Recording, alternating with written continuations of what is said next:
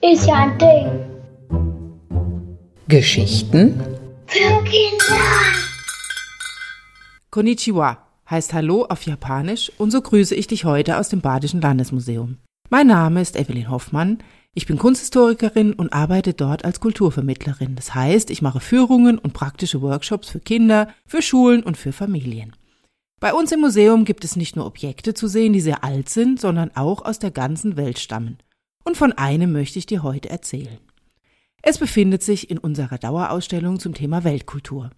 Wie du dir aufgrund meiner Begrüßung vielleicht schon gedacht hast, stammt es aus Japan, dem Land, das seine Bewohner auch Land der aufgehenden Sonne nennen.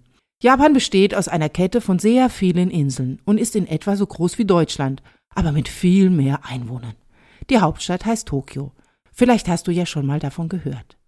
Wenn du nun das Bild betrachtest, siehst du zwei große Wildkarpfen, die man auch Kois nennt, die sich zwischen Wellen tummeln. Kois sind ein wiederkehrendes Motiv in der japanischen Kunst und Kultur. Sie sind in Japan ein Symbol für Willen, Ausdauer, Lebenskraft, Energie und auch für Fruchtbarkeit.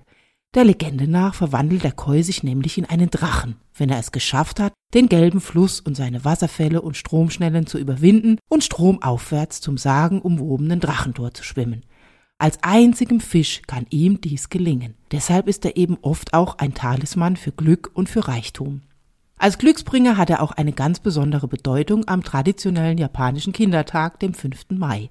An diesem Tag hängen Familien Windkois, Koinoburi, an einen Mast vor ihr Haus.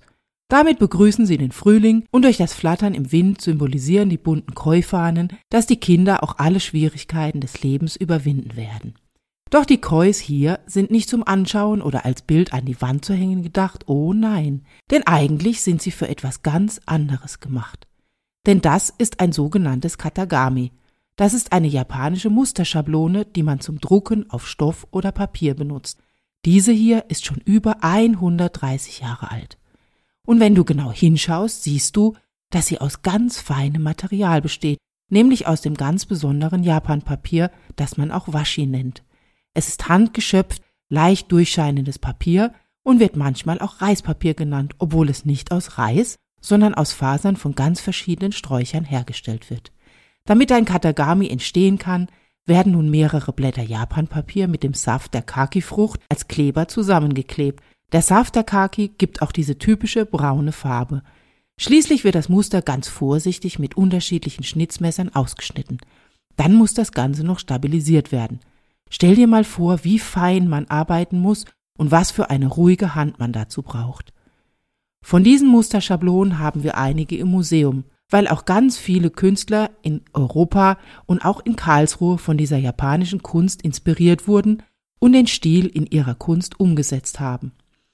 Unsere Katagamis zeigen ganz unterschiedliche Motive, verschiedene Pflanzen und Blumen oder eben auch eine Henne mit einem Hahn. Besuch uns doch mal und schau sie dir an.